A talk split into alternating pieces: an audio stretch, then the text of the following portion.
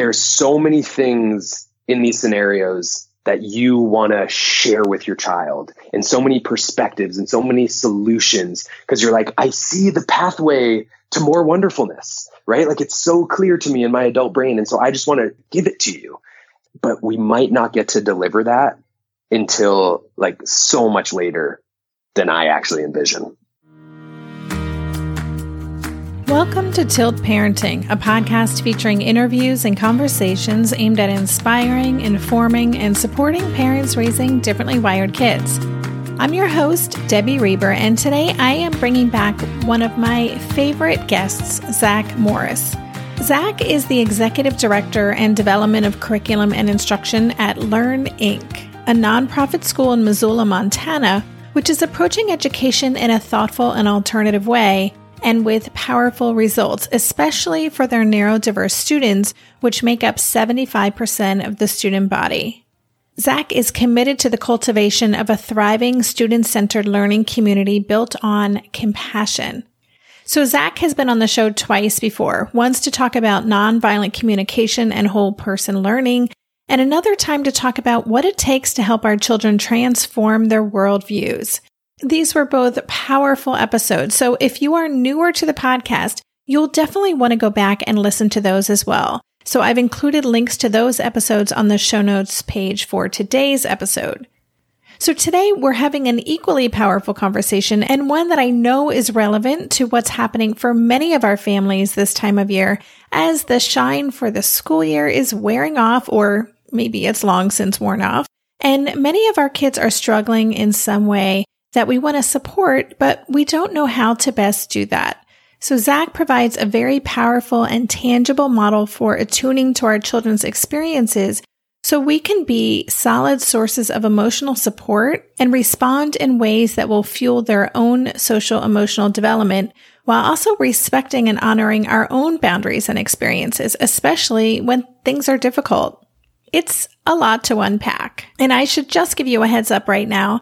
This is essentially a double episode. The conversation itself is about an hour long. So might I suggest you make yourself a cup of tea or put your trainers on and head out for a long walk or perhaps plan to break down your listen into two chunks. But no matter what, do listen and consider re-listening because what Zach has to share with us is powerful and worthy of our time and consideration. I hope you get a lot out of it.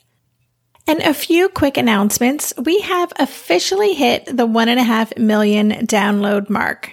So thank you so much for being a part of that milestone. It's truly remarkable to me to know that these conversations are reaching people around the world and supporting families and improving their lives. I am marching forward to connect with even more people though, and I would love your help to keep me going. So if you enjoy this podcast and would like to make a small monthly contribution to help me cover the costs of production and the show administration, I would welcome that help. And bonus, it's easy to do.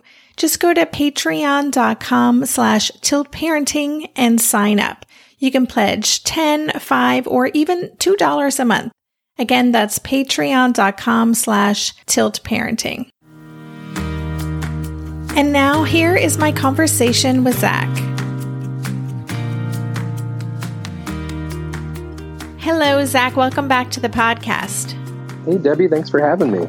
Of course, I always get excited when we are going to have a conversation because I usually have many aha moments and they just bring a different quality and subject matter to the podcast than kind of our typical episodes. They tend to be more I don't know if cerebral is the right word, but there, I just really appreciate your insight. And there's always lots of food for thought and not to put any pressure on you or anything, but you know, I'm, I'm really looking forward to this.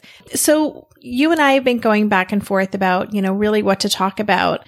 And we discussed this idea of, you know, what I know I'm personally experiencing and what I'm hearing from many families in my community is this kind of the fall. I've been in school for a while and now I'm kind of start to resist or, you know, whatever it's a regression or whatever it looks like that resistance is starting to really crop up. Yes. So let's talk about that. Let's just even talk about it in a broad scale because you run a school and I'm just wondering, is this your experience at, at your school as well? Do you notice something happening around this time of year? You know, I, I think I do in, in terms of uh, just sort of that that setting in of maybe habit or the the doldrums of sort of this time frame and sort of like you're saying, just like a solidifying where at the start of the year things are are new and it's fresh and people are coming back from a break and and now you've you've been in routine, right? And you've been in you've been in habit and I think that's when newness can wear off. That's when sort of certain excitements, right? Everybody's familiar with the honeymoon phase of, of certain things, especially if it's a new experience. And so what I notice at our school is this is when I'm, I'm becoming increasingly interested in getting authentic information as to what students are experiencing because it's when they're slipping into the, the comfort of, of what's been going on, even if that what's been going on has been uncomfortable right? And it's sort of just that. I think this is where parents start to hear, uh, "Hey, what'd you do at school today?" Oh, not much,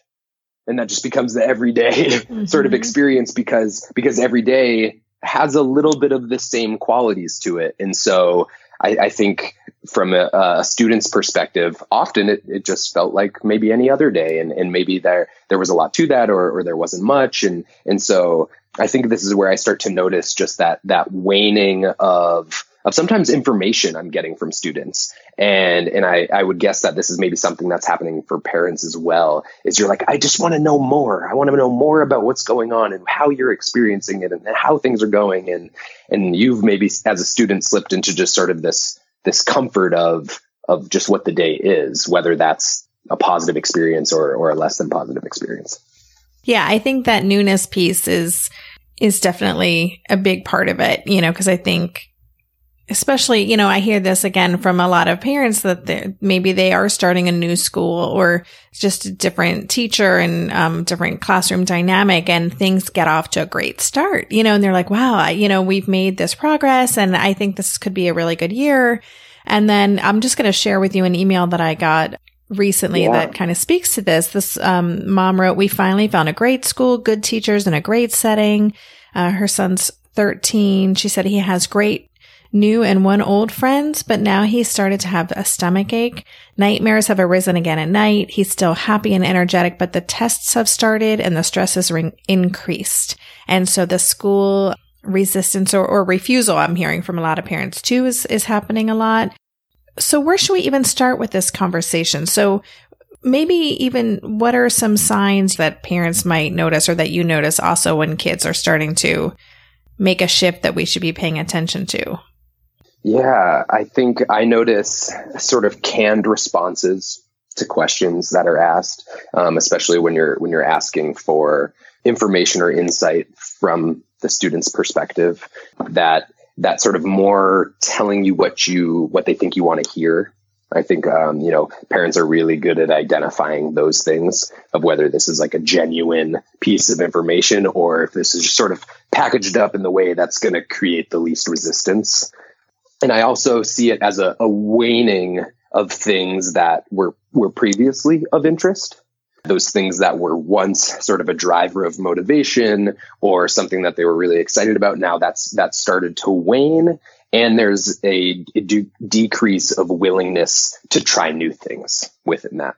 And so that's what i see with with my students and and what i uh, experience and, and what i hear from students and and even just sort of in my own perception is this this waning of hope within all of that and that's sort of the thread that I'd I see and I'd sort of be interested in hearing what your thoughts on that are as well but this idea that as I get deeper into my school year as a student and I start to become familiar with what the systems are um, how the day works what I expect at certain points of the week or the or the year and if I'm having sort of less than wonderful experience within all of that.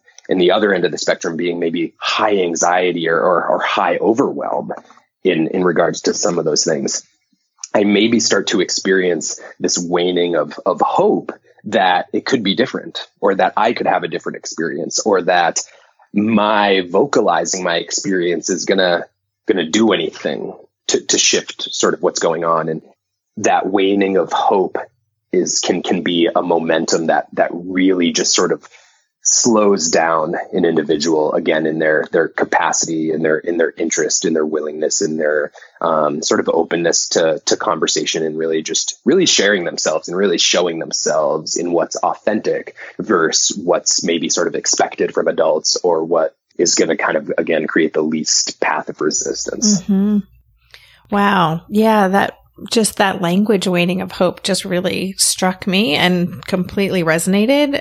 Yeah, I think that makes so much sense, especially if a child is going back to school and, you know, maybe they recharged over the summer, fresh start, you know, and you go in with these kind of hopes, uh, whether you express them or not, about what might happen or that we've experienced this growth. It's a new year and um, maybe this year things are going to be better. Maybe I'm going to make that great friend. Maybe things are going to click more. And then, yeah, as things become more routine, I could see that happening. I mean, I, I do see it happening. And so if we're even noticing that, like, I'd love to know what do you do when you start to recognize that? And then in answering that, I want to, of course, listen as a parent and think about what, you know, parents can do if they are starting to recognize that this might be going on with their child. Yeah. So I want to speak towards, towards kind of my approach, but first I want to even to sort of touch upon I think a, another component that I see to this this potential waning of hope, um, if we sort of use that as a a concept, um, which is kind of like you just mentioned at the start of a year, students often have the experience of, of getting to work with new adults, new facilitators, new teachers, new, new supports. And students may have the experience that this is going to be an opportunity to get out of the dynamic that they're used to having had with previous adults in their life, whether that's interactions they've had with their own parents or previous teachers, or again, just other people that have sort of been in that role for them. And so now they're presented with this opportunity that it's someone new. So maybe, maybe it might be different in some of those, those ways that I've previously experienced things.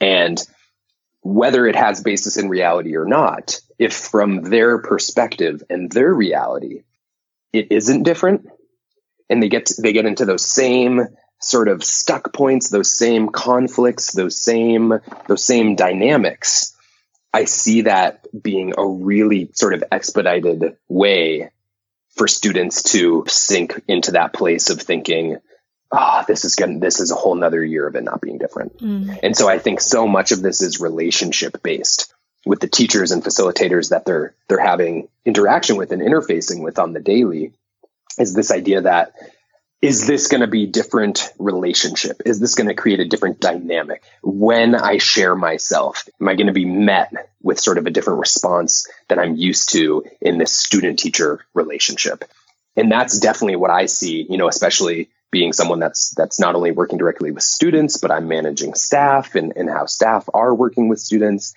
and seeing that when new students come in, there's this this place where they have this fresh opportunity to create a different dynamic with an adult that's in a very familiar role.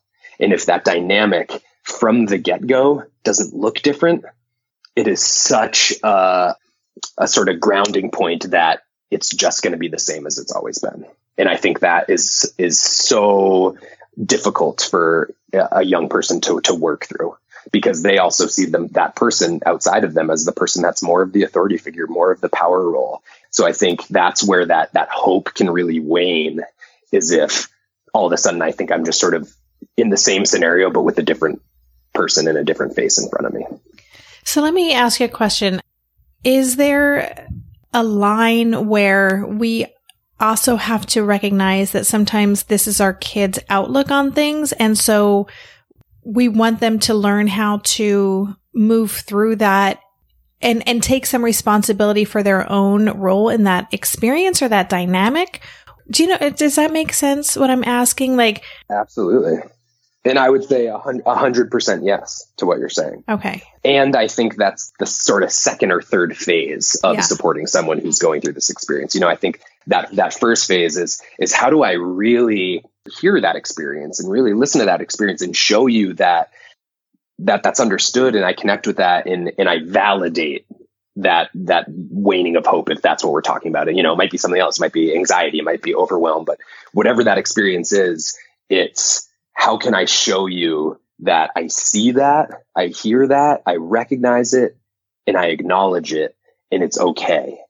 And and we're not going to jump right in to sort of helping you problem solve and own that this is your own experience and how you're going to get out of it because that just might spin me right back into overwhelm.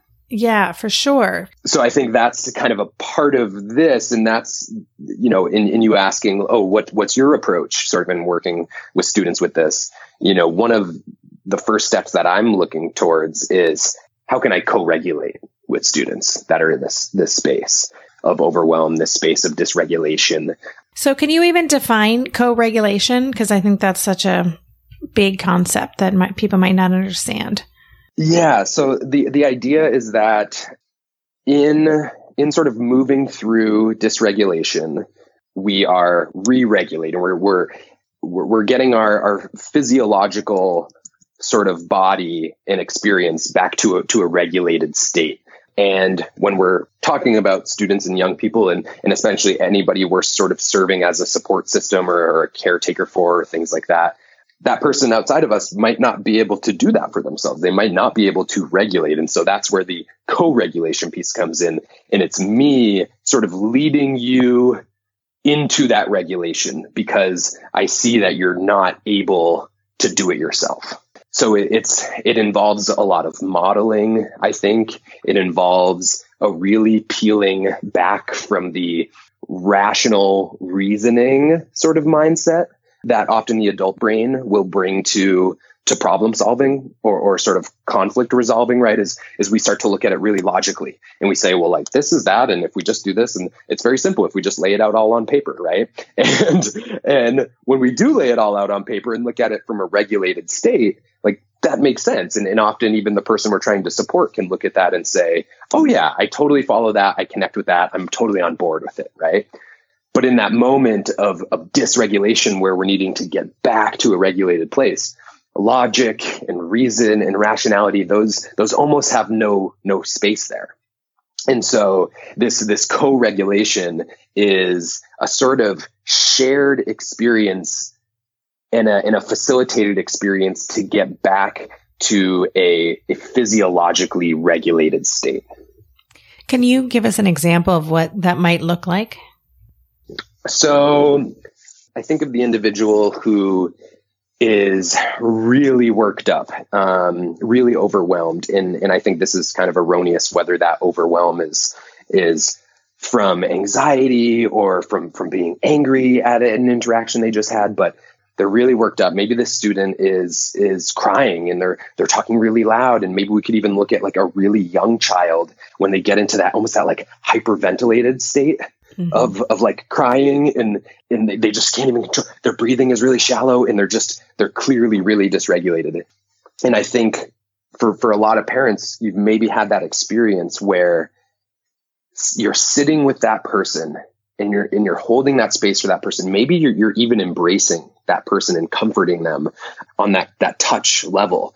And that moment when you finally like oh, hear that full breath that deep sigh where I've moved out of that shallow breathing and I've just my my tears have maybe ceased a little and sometimes this happens super quick. This can happen within like a couple seconds where I go from being so dysregulated, hyperventilating, crying to then just like taking a, a big deep breath and and really it just happening through that that time of me of me sitting there of me holding that person of of me basically showing like it's okay that you're here. And I'm going to be here and I'm going to ground us here while you move through this. And I'm, I'm going to hold this more, more of this state of equanimity while you move through what you need to move through. And so it's, it's a, it's a sort of grounding piece and letting them know that we can get back to regulation. Like, and I'm here and, and there's, there's something to, to sort of focus on and feel a foot on the earth and and that person gets to that place of finally oh, and it's almost like a natural response, right? It's it's not even this sort of intellectualized choice that the individual makes. It's just when their body discharges. Mm-hmm. I think I look at it in the in the idea of of discharging a danger response, right? That's what that that manifestation is for the individual in the body. It's it's a response to danger, even if that danger is is sort of right created in the mind of my narrative of, of what's going on and, and maybe it's actually very different what's actually happening but in my own mind i've i've created this this idea that i that i'm in danger and so so i have i have fear and i have, I have anxiety i have overwhelm and before i've even built that on a cognitive intellectual level i'm just having a physiological response so it's a, it's actually a physiological reaction right where i don't even have control over that and so how in my attempts to help someone co-regulate and for me co-regulating with them is providing that opportunity to discharge the response to danger that I'm having.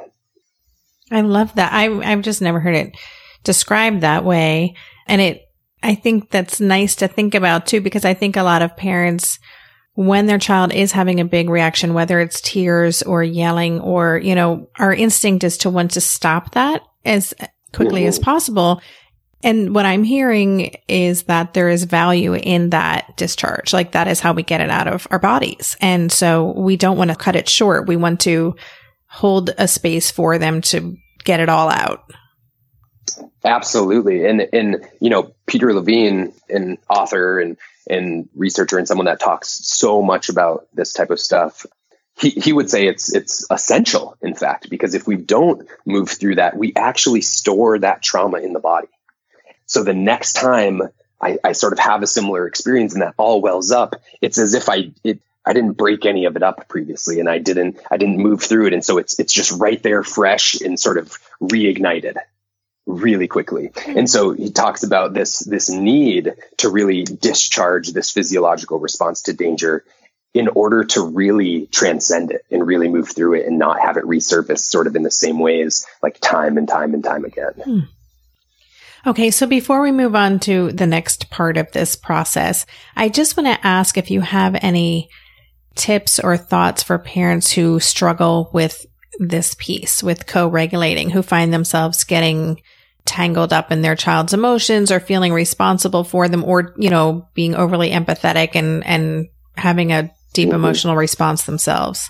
My first uh, words of encouragement are slow down really check in, check in with yourself and first even identify like am i in a regulated state mm-hmm. being like being witness to this or sort of being in the same shared energy space or am i really moved from my center and all of a sudden i'm i'm noticing my own anxieties and my overwhelm and my fear because if if that's the main reaction i'm having it's going to be really hard for me to co-regulate right? It's I, how can i co-regulate if i'm not regulated?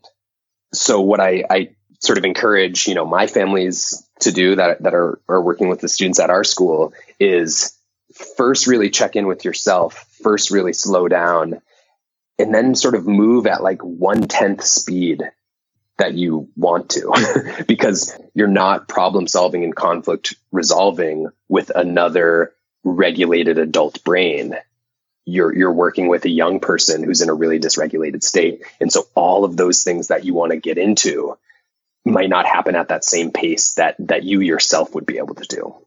And if and if you notice sort of as the parent or as the teacher or the facilitator that you're not regulated, first get regulated so that you can offer that co-regulation. And and there's that's obviously a big spectrum to, to what that looks like. But you know, we could we could think of it similar to the um, the oxygen mask on the airplane, right? I, I, have to put my mask on before I help other people. Mm-hmm. And, and so it's that same idea is like, I need to be regulated enough to be able to co-regulate. Otherwise, I'm gonna, there's all these subtleties that are gonna come out that don't look like regulation that are coming from me. They instead look like expressions of my, my own anxiety, expressions of my fear, expressions of my irritation. And so my, my first encouragement is always check in with yourself. How are you experiencing that? Really do your work. Really start to even maybe record and identify what are these patterns that you have in sort of these same interactions that come up. You know, I think a lot of things that that come up for families are patterns. Mm-hmm. They're dynamics and interactions that that resurface and resurface and resurface. And so if I can get really clear and identify on how do I react and respond in those scenarios, and I can really look at that from from sort of a meta perspective and dissect that and, and sort of lay down what my intentions are for those future times, then like I'm going to be doing my work on the side for when that happens again.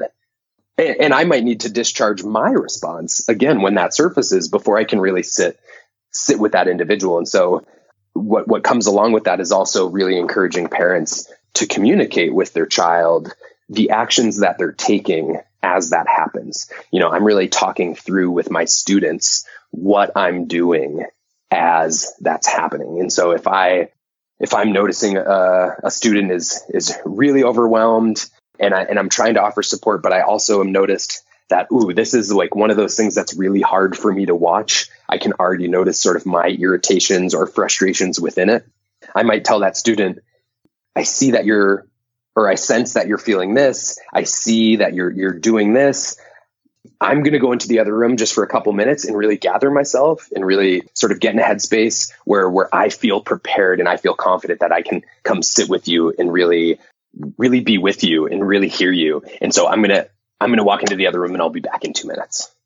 And just giving them that knowledge of of what to expect and when to expect it and what you're choosing and why you're doing it. I think that's also a sort of modeling of vulnerability. It's modeling problem solving. It's modeling how to navigate our, our, own experience because I think that's that's important as we're supporting somebody else who's going through dysregulated states. We might need to express how how that happens for ourselves.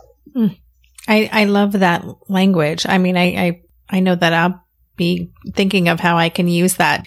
It's just so straightforward and simple, but it also What's coming to mind, because I ask a lot of guests this, because this is what so many of us struggle with. We kind of know on an intellectual level what we want to do. And then when, you know, we're in the midst of it, we, many of us just struggle to, to take those breaths, to do that regulating work. And we just get caught up in it. And so I'm wondering if there's even just value in having some kind of thing that you say to yourself, like, this is what's happening right now. Like, oh, right now we're having, the, you know, this kind of a situation. This isn't the time to solve or problem or fix. This is the time to, Absolutely. you know, just something to just remind yourself, this is what's happening right now. Absolutely. And I think that language can even become shared between parent and child. I've, I've supported families in, in working through that actually as both parent and child are able to identify sort of dynamics and patterns that happen. Because I think sometimes both parties know when it's happening, right? You're like, oh, geez, we're already back in this. Mm-hmm. And, and can we sort of ping our awareness that we're back in it and maybe have this shared language, this shared sh- shorthand that sort of names, hey, we're back in it. We're to, we're, we're to take some space and we're to revisit it. But maybe we can even do that in a more, maybe something that offers a little comedic relief or maybe something that offers, right? That's going to be individualized per the person that you're working with but where it also doesn't have there doesn't have to be like shame and pain around it right or or or blame around it that like oh well we can't even have this conversation because you're already right just just instead of naming it it being okay maybe we have some sort of like shared little joke about it but with the idea that we are going to revisit it because we've also mapped that out together and we've already had that conversation. And so i think that's really powerful. And it, and it avoids invalidating each other's experiences right? I think that's if we don't provide that opportunity for for space or for for co-regulating and we jump right into to reasoning that's a really quick way for someone to to think their experience is being invalidated right we'll be right back after this quick break we just celebrated our two year anniversary of Gotcha Day when we adopted our sweet Haskell, my cat who acts like a dog, plays fetch, and who I'm pretty sure has sensory processing differences. Are you getting a new pet soon? That means you'll need to think about getting the necessities like food, toys, a bed. Something you may not be thinking about though is pet insurance. That's why you should check out ASPCA Pet Health Insurance. The ASPCA Pet Health Insurance Program offers customizable accident and illness plans, making it easier for pet parents like you to help your pet get the care they may need. The ASPCA Pet Health Insurance Program has been around for over 18 years, and they've helped more than 600,000 pets during that time. They allow you to customize your plan, helping ensure that your pet's plan is as unique as they are because vet bills can really add up, especially when you're least expecting it. It's simple. Use their app to submit a claim and you'll receive reimbursement for eligible vet bills directly into your bank account. To explore coverage, visit aspcapetinsurance.com slash parenting. That's aspcapetinsurance.com slash parenting. Again, that's aspcapetinsurance.com slash parenting. This is a paid advertisement. Insurance is underwritten by either Independence American Insurance Company or United States Fire Insurance Company and produced by PTZ Insurance Agency Limited. The ASPCA is not an insurer and is not engaged in the business of insurance.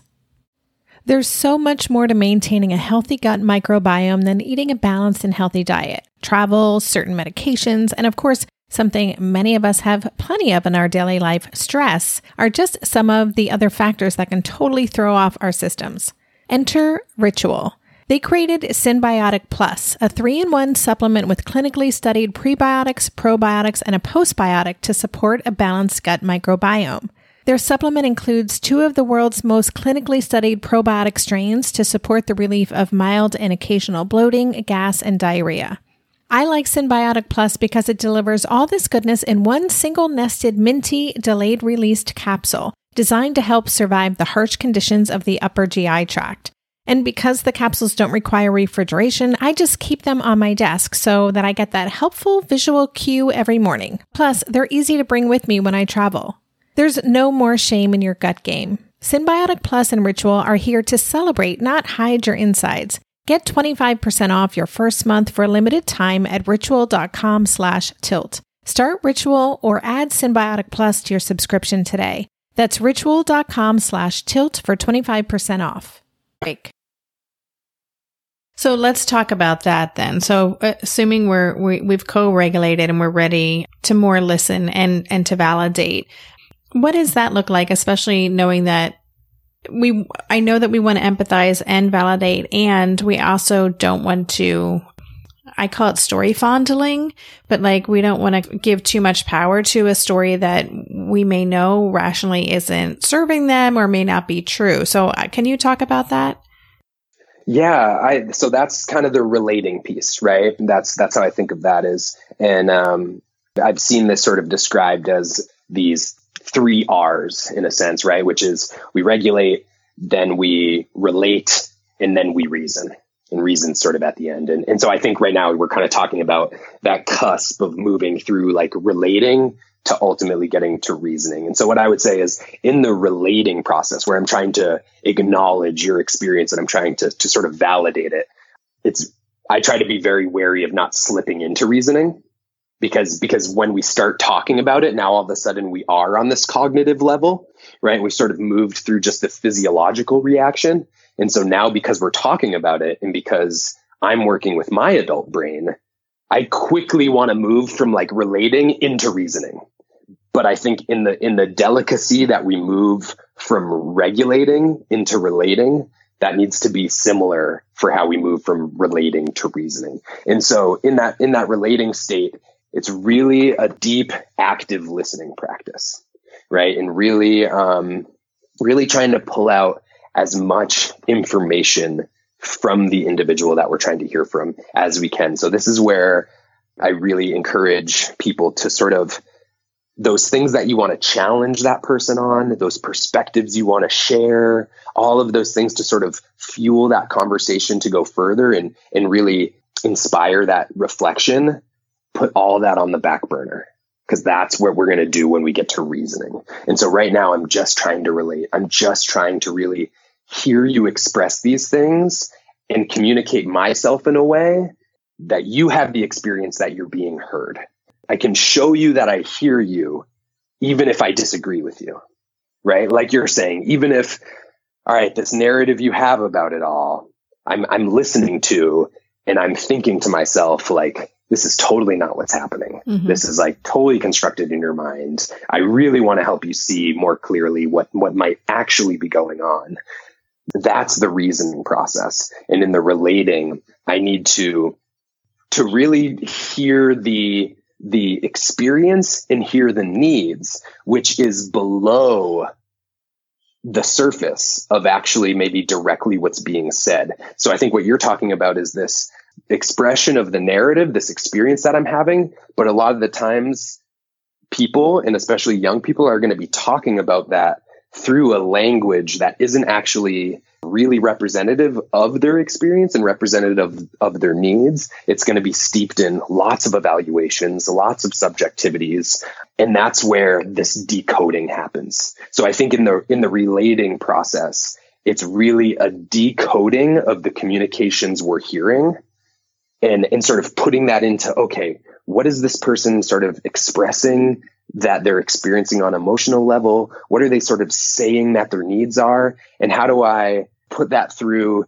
you know, really the nonviolent communication strainer which is, you know, something we've talked about on, on other podcasts. But this idea that these needs, these experiences, these are are really sort of generalized to all of us.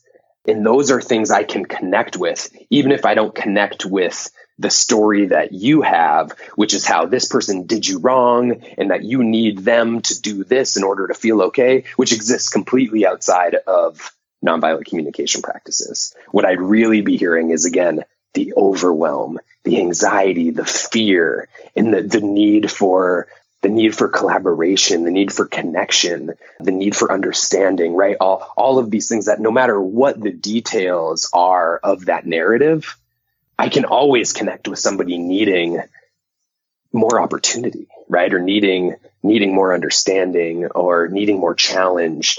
And so that's what I'm trying to hear beneath the sort of direct expressions that are, are coming at me.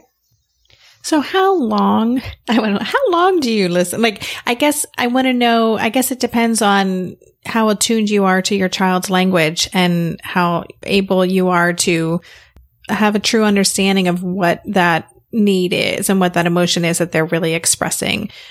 But if we're looking at this as a process in the middle of a, of a situation, could this decoding communication be a matter of five minutes? I mean, and then before we move on, like, is it, is it listening until they're done sharing and making sure we understand and we validated the deeper emotion and then we, then we're ready for the next step or how long do we spend there? I, you know, I think this could be sort of over multiple conversations, sometimes over multiple days or weeks, even, mm-hmm. um, where we might not just move from regulating, relating to reasoning all in one sitting, like at all. Mm-hmm. You know, this might, for one scenario, this might happen over the course of a week.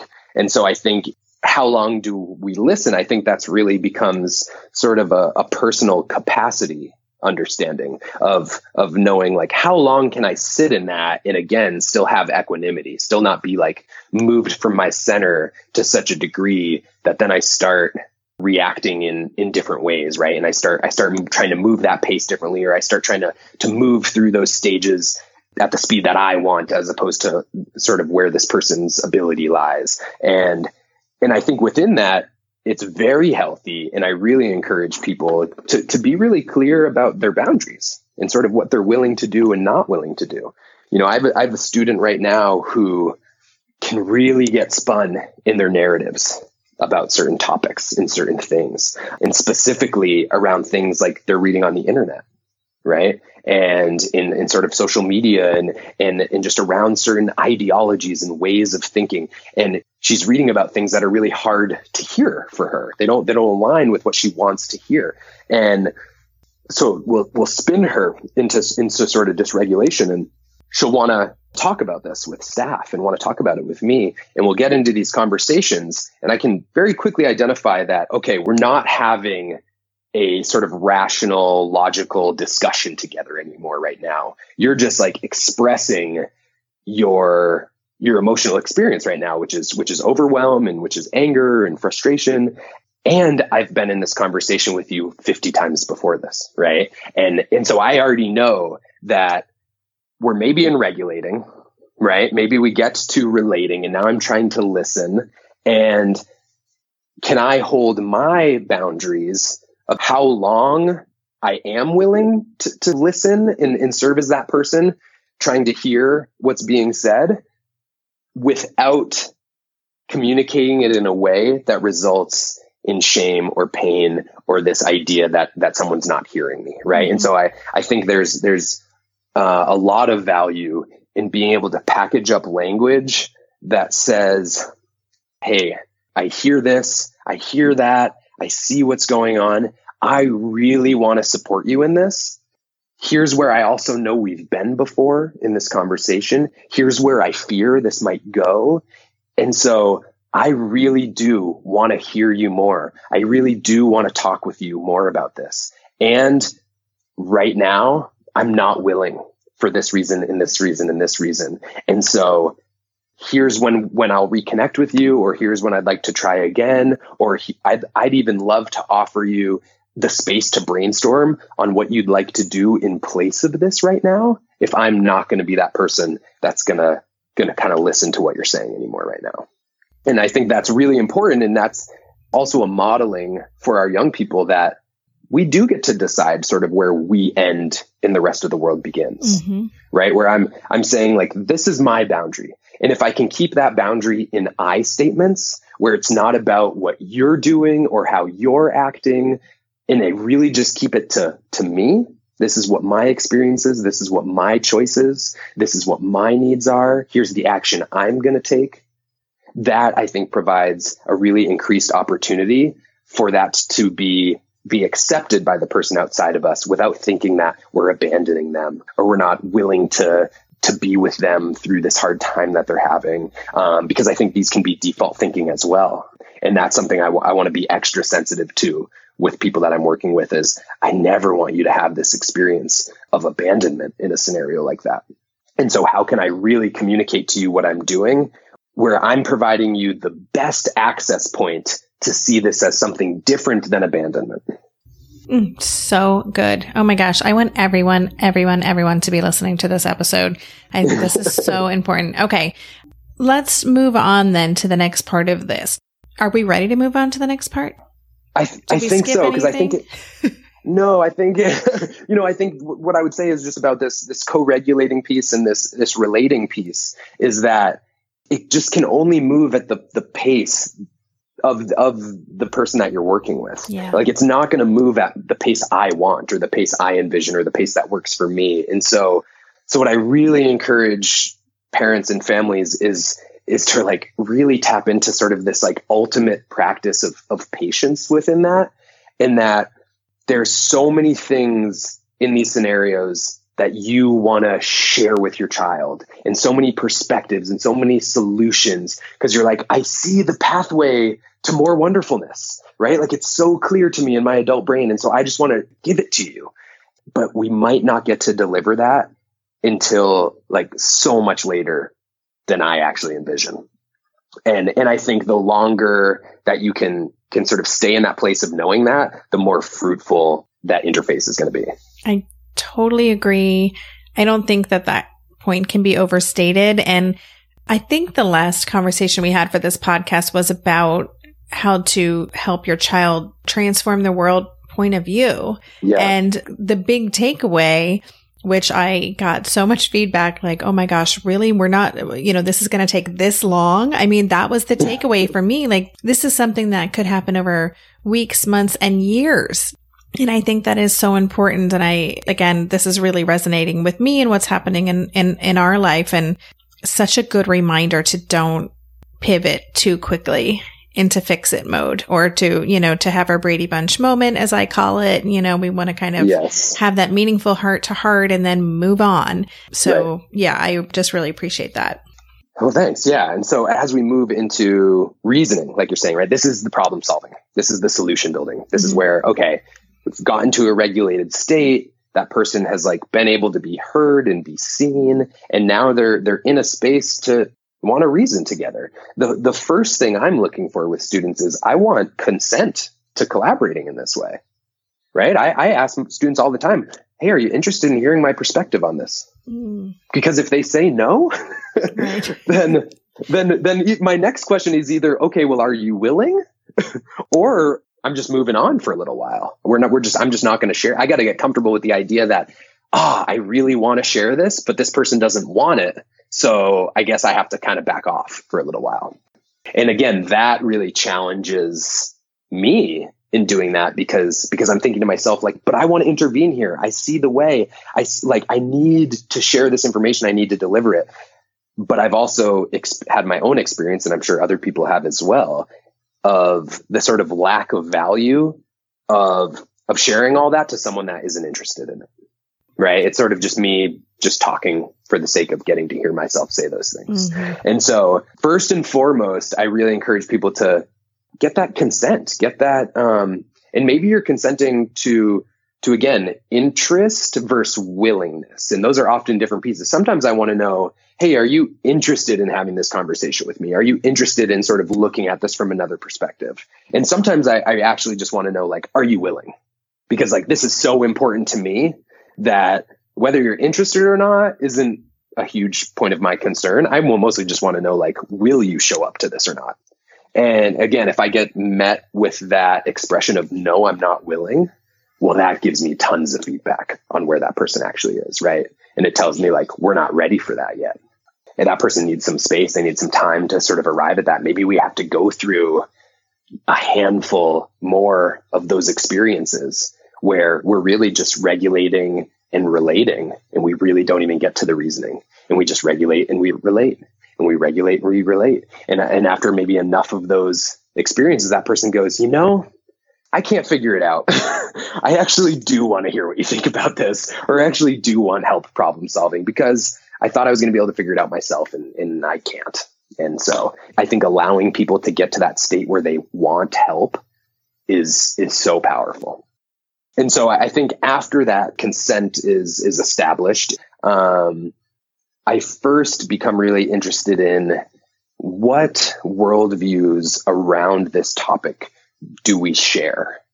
And I, I have found that that is such a, a valuable place to start because it really helps me direct where the conversation's going to go. So let's put this in a little bit more concrete terms. Maybe I'm speaking with a student who has been doing these different woodworking projects in the shop and they've this is the fourth project they're on, and it's the fourth uh, sort of failed project that they've had, and so they've they've entered this place of feeling really bummed out, uh, maybe really angry with themselves or the people around them, maybe really hopeless about the idea that they're going to be able to manifest a project. And we've moved through all these things, and now we're in this this place of of reasoning together and trying to problem solve together one of the first things I might want to know from them is do we share the idea that it is possible for you to receive support around here to, to build a successful project? And if and if they say I really don't, I really don't see it. I've tried this, and I've tried this, I've tried right, and maybe now all of a sudden they're getting they're getting dysregulated again just thinking about it. Right? I already I already know. Okay, I have this idea that it's possible and you currently have this worldview that it's not possible. So we can't just go into talking about how we're going to, all the problem solving we're going to do to, to provide the opportunity for it to be possible because you don't even think it's possible right now. And so maybe that's going to change again where the conversation's going to go. That's going to change what we're even really talking about in this, if that makes sense. Because I want to know what are these shared realities that we have around around this topic. Maybe it's a, a conflict between two people, between two students. And they don't feel confident that they're going to be able to have resolve with this other person. They don't feel confident that them saying how they feel about this or what they've experienced is going to do anything to help the scenario and that this person outside of them is never is never going to hear them, never going to listen to them and they're never going to be able to to collaborate and find resolve. Well, that's really good information for me to have before I start directing the conversation about how we're going to get resolve. Because if I talk that person into something and they don't get resolve, well, now I've just validated what their original thinking was. Mm-hmm. Okay. So then once we've identified those shared values or we feel like we're on the same mm-hmm. page, what, how do we move forward from there? I think we move right into collaboration. And that's where I'm, I'm really trying to get a, a gauge on uh, what kind of support they're even looking for, right? Like, are you interested in in me sharing like three to five ideas that I think might shift this experience for you? Are you wanting to tell me first sort of the ideas that that you've tried and, and worked through and we could sort of dissect those together. Are you interested in me just giving you something to try and you're going to try that? Right? Sort of gauging from the individual like how do you want to go about this problem solving process right?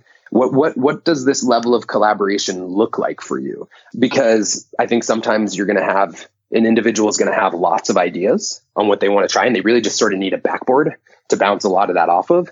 And sometimes they're going to be like, I literally have no idea, but I'm super, I'm super open. Mm-hmm. and so, so again, that's going to, that's going to also dictate how I'm moving through the conversation. Am I really just sort of serving as this person that's like asking questions or sort of like illuminating the holes in the solutions that they're thinking about or or am i packaging up a few possible solutions that they're going to choose from or am i just just giving them one to try with the idea that all right we'll try that and if it doesn't work in a week we're going to we'll, i'll have a different one for us to try. So i think in this idea of giving a student agency and autonomy in that problem solving it can look highly directed or it's going to look like i'm really just this sort of supporter facilitator for a lot of the ideas you already have and the directions you want to go and things you want to try. And I think both ends of that spectrum can still provide just as much agency and autonomy because we've really looped that person into the collaboration process. Right.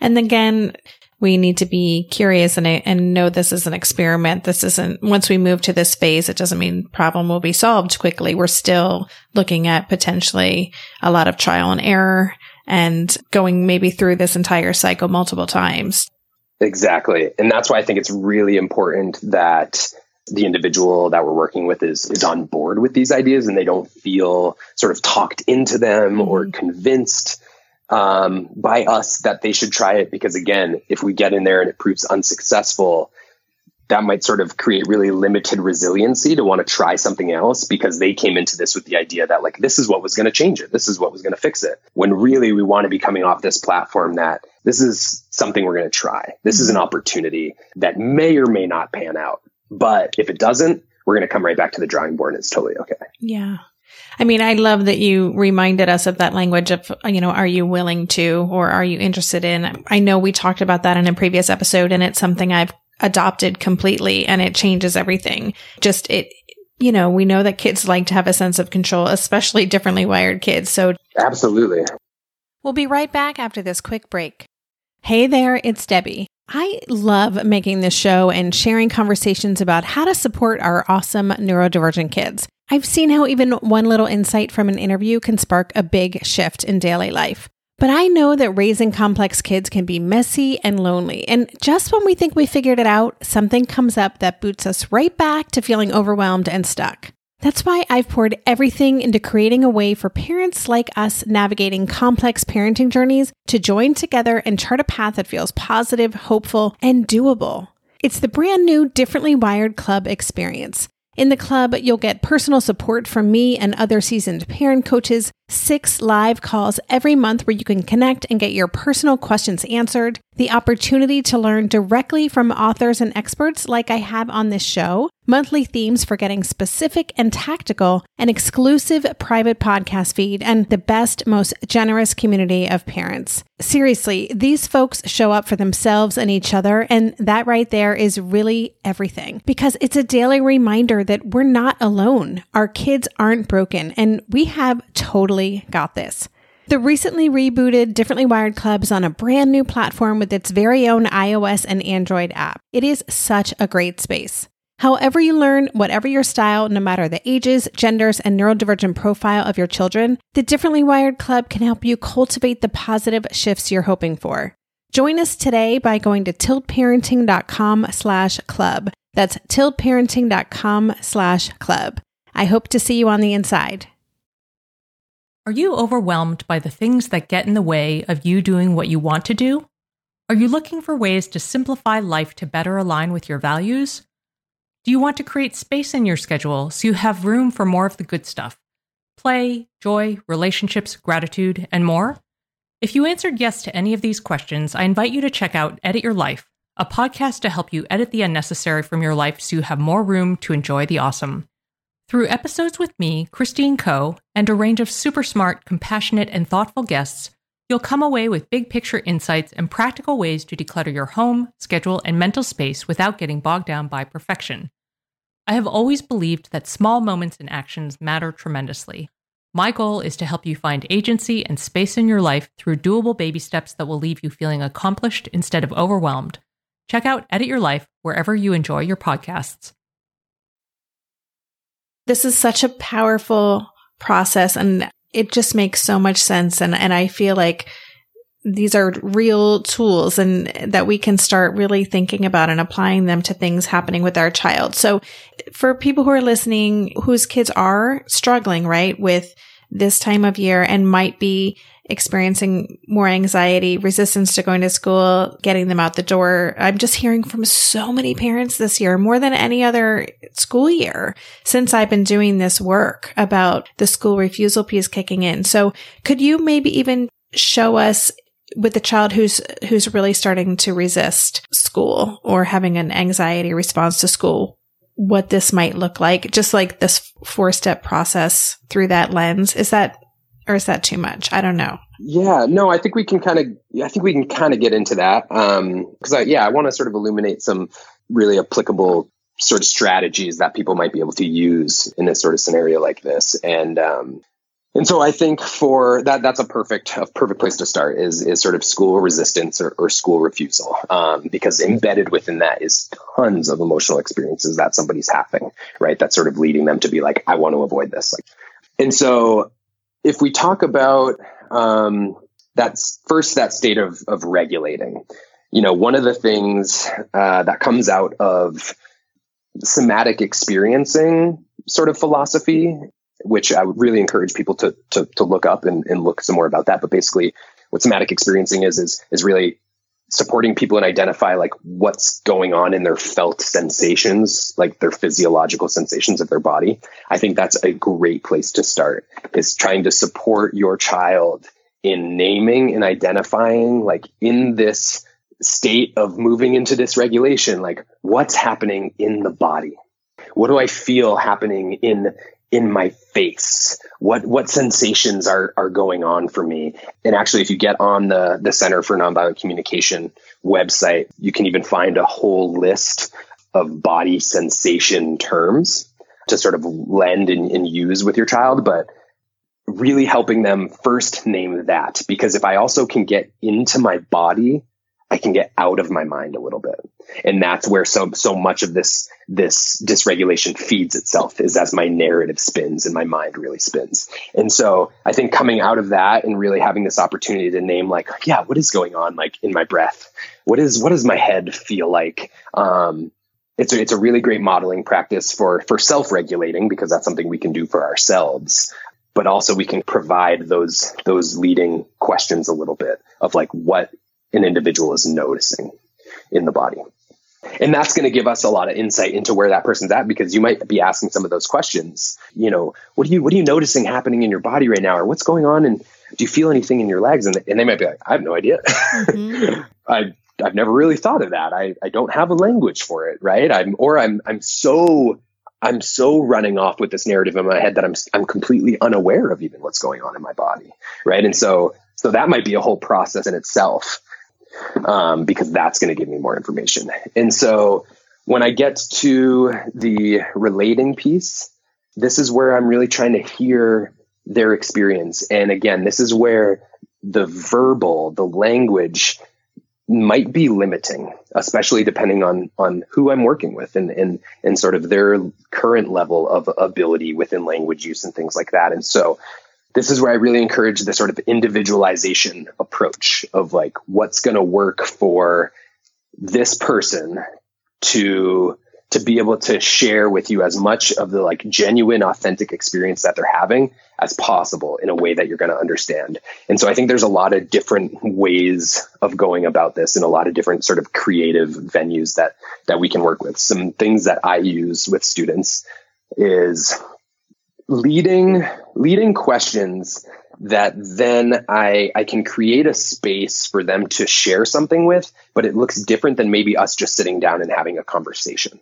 And so I think a lot of artwork can be can be involved in this. You know, this might be something like, hey, would you, would you be willing to just draw me a picture of what it feels like when you walk into the classroom every day? Or can you j- just using colors but no shapes? Can you show me what happens in your body when you sit in the lunchroom? Right? Or whatever whatever the scenario is so that and and maybe they're doing that on your own time. Maybe you're saying, "Hey, I'm going off to to go downstairs and go on the treadmill." And during that time like I'd love for you to do this. Are you willing to do this? And and when you're done, you can just you can just leave it on the stairs. Right? So it really like what's going to pull back the sort of pressure of the scenario to describe what I'm experiencing when that in itself might be leading me to feel overwhelmed. Mm-hmm. And so I think creating a scenario that really like depressurizes that situation is incredibly valuable. And so it, it might be in something like that. I have, um, I have these cards that I work with. I can't remember the company that they come from, but their their cards are called interactive cards, and they're these cards the size of like giant playing cards, and they just have these like really sort of descriptive drawings of scenes, basically of, of like that maybe can speak towards like what you might be experiencing inside, right? Like maybe what it what it looks like when you sort of feel infuriated, right, or things like that. Mm-hmm. Um, but there are these like different scenes with with many things involved in them, and and so I'll use those cards sometimes to to again ask these leading questions and and try to get students to like identify which ones match up with those things. And this is all just a information gathering session for myself. So I think of the relating piece as like, I just want to gather information and I want to gather as much information and as authentic as information and as genuine as information as I can. So if we can't just sit down and talk about that, what else can I use in my toolbox that is going to still get me that, that information? This might even just look like a journal back and forth where you're like, hey, maybe my student really actually doesn't mind writing and they, they, they like to do that. And that's, and, and that's a space they can go do on their own time. And so maybe we're going to have this sort of like back and forth journal where I'm able to sort of pose questions in there. They're able to respond to them, leave it for me in a place where I can get it. So we just, we don't have this same like face to face energy interaction together that might be uncomfortable. And again, not that we don't want to work towards that. Like I think ultimately there's tons of value in being able to like do that and sit in front of each other and look each other in the eye and do all those things. But but that might not be accessible right now. And if it's not, how can I utilize these other things that are still gonna still gonna give me that information? Hmm. Very cool. Okay. And so then as we get into the the place of reason, that's that's also where I think we can pull in a lot of different tools like that. We might even be relying on other people in our shared community that they might be able to reason with that are not us. Where I say, Hey, I know uncle whoever, you guys seem to, to really enjoy talking with each other and really help. And, and I, I think you might have a lot of perspective on this thing that you're talking about. Would you, would you ever be willing to, to chat with him? You know, just about sort of what you've been telling me about and see what he thinks. And, and so I think relying on other people outside of just ourselves to provide that voice of reason or provide that space also shows those people that we're working with, shows our children that we work on a team. There's a lot of people here that want to support you. And, and I also see that you have different access points to different people. And so I'm not going to try to be everything because maybe maybe we can't get out of this dynamic right now and that's okay that's something we're going to work on but now maybe because of that i really want to i really want to support you in getting to have that opportunity with with somebody else right now. Mm-hmm. yeah i i do that. And so i'm glad that that's uh, something that you're suggesting. I think it's important for everybody involved to it's important for us to get that break sometimes from being always in the in the thick of it and to let our child they're often more open to other people's points of view than the one they're always in conversation with exactly.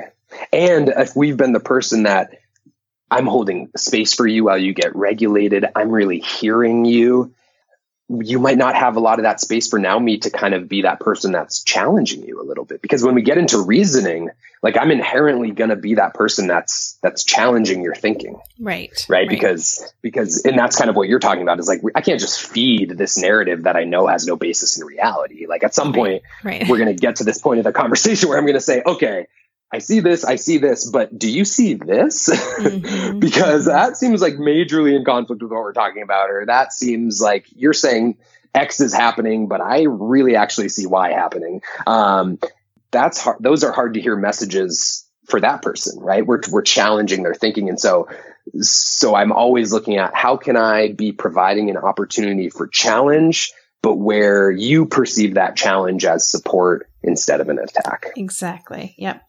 So, all right. And is there, is there one more step to this or is that part of the collaboration piece too? I, I think that's part of the collaboration yeah, piece is, okay. is really like gauging like, where's the interest? Where's the willingness? What are you even looking for? You know, like I had a conversation with a student recently and we had kind of gotten to a, a state of, of regulation and we, we'd sort of moved through relating and that person was still telling me like I don't actually know if I want to feel different. I don't know if I want to to have different experience than I'm having. And, and in my mind, I'm thinking like, there's no way that's true. Right? Like I don't I don't buy that. I don't mm-hmm. believe that. Like I don't believe that you don't want to feel better than you're feeling right now. But again, that being like really valuable information for me to have because now my attention and my intention is focused on not the strategies that we're going to use for you to feel better. It's for me to get more information on this idea that you don't even know if you want to feel better. Cause that tells me there's more, there's more going on and there's more I haven't even really gotten. And there's more that, that maybe you as the individual are even afraid to really look at because, because that's scary. I, yes, Totally. I, I, I was just having a conversation with another parent uh, this weekend at a conference about that. I think there, there has to be some payoff for wanting to spend, to spend more time in that space. So right. that, that is a cue to get more curious about what's really going on. Right. So, wow. Okay. This, I'm, I'm just really blown away always when I talk with you. And I just want, I just want everyone to hear what you have to share. I feel like uh, it's such important information, not just for parents, but for, for teachers, for anyone who interacts with these kids, because it's such a respectful, thoughtful way to be in relationship with a child. And that's what every child needs, but especially kids, you know, who are differently wired, who are many times dealing with past traumatic experiences or just negative experiences in school and, and in relation to other kids. So, um, I feel like you've done such a thorough job and, and I have a very clear sense of, of how to approach this in my home. And I, and I'm sure that many parents do as well. But any last thoughts before we say goodbye? Uh, I guess just, just sort of a reiteration of modeling vulnerability, because that's what we're asking these individuals to do every time we're getting into these difficult conversations and difficult experiences is we're asking them to be vulnerable because when we ask someone to be authentic and genuine about what's really going on for, for them, that's a really vulnerable experience. And so I think encouraging parents to just model that as much as possible. And, and if, and if parents need help, how to putting that into language in a way that's, uh, that, that does express what they're experiencing, but also doesn't maybe let too many cats out of the bag, right? Because I, I, also understand that. Um, talk with your community like rehash that with your community before you you even deliver it to your child maybe. Um, but i think that's really powerful of like show that vulnerability and show it in i statements. And and then just the the patience that that this process takes and that what you may want to have in one conversation in one hour might actually be better served and way more accessible over the course of five conversations over the course of two weeks. Mm, such a good reminder and one we cannot hear enough. I like every time I talk to groups of parents, they, it, it we just are conditioned to want results and especially if the behavior, quote unquote behavior is something that's uncomfortable or causing problems in school or at home. But it's right. critical. Like this doesn't work without patience. Right. And the, and sort of the last thing I would say within that is although the the effort that I think we're taking is here is to to create shifts and create changes in thinking, in behavior, in manifestation, those changes that we're trying to facilitate become secondary to the relationship that we're cultivating. And so, like you're saying, if we get into these scenarios and in in my attempts to to help you regulate and in my attempts to relate with you, I actually push us too far too fast. And now you now you as the individual have sort of spun out again and I've I've actually been a catalyst for for putting you back in that place of dysregulation. I'm actually like taking steps backwards mm-hmm. because now you've had you've actually had another experience of seeing that this doesn't help and this doesn't work by by sharing yourself and talking with adults and things like that. And so I would rather again see that hard to watch behavior for longer than trying to change it right away because I might be re traumatizing that person throughout the whole process and therefore actually pushing that change and that shift out exponentially. Wow. So important. Okay. Um, Zach, as always, thank you so much for just your generosity with this community and for the work that you do in the world and for just sharing this with us today. I'm, I'm so grateful. Thank you, Debbie. It's a pleasure to be on, and I always enjoy my conversations and and happy to also hear from from any parents out there on on specific things that that are happening for themselves. If anybody wants to email me and or get a get a hold of me anyway like that, um, love to hear what people are are dealing with and navigating and, and being able to uh, sort of inform us for future conversations and, and things like that. You've been listening to the Tilt Parenting Podcast. For the show notes for this episode, visit tiltparenting.com slash podcast and search for this conversation. If you like what you heard on today's episode, I would be grateful if you could take a minute to head over to Apple Podcasts and leave a rating or a review. Thank you so much for helping us stay visible so people who would benefit from the show can easily find it. If you want to support the show and help me cover the cost of production, please consider joining my Patreon campaign. To support the show, just visit patreon.com slash tiltparenting. Lastly, if you aren't already part of the online community at Tilt, I invite you to sign up at tiltparenting.com on the box in the bottom where it says Join the Revolution. Every Thursday, I send out a short email with a quick note from me, a link to that week's podcast episode, and links to five stories from the news that week that are relevant to parents like us. Again, you can sign up and learn more about Tilt at www.tiltparenting.com. No one told us the truth about parenthood. Why? This is the podcast everyone needed before they had kids because now that those little ones are here, whew, there is a lot to unpack. I'm Rachel Shepardota, and I am your host for the podcast No One Told Us, where we tell the truth about parenting and let you in on all the stuff you really should have known about before having kids. I am the founder of Hey Sleepy Baby, but this podcast is so much more than sleep. We'll be diving into all the topics that you really care about and need to know while you do your best job raising those adorable, tiny humans. Our goal is to just make you feel less alone and less overwhelmed. There are so many things that no one tells us before becoming a parent, and I think that we should really pull back the curtain on becoming a first time or second time mom or dad to share the good, the bad, and the ugly We'll have a little education, a little fun, and a whole lot of heart that goes into each and every episode. So join me and our amazing guests each week to hear us talk about what no one told us.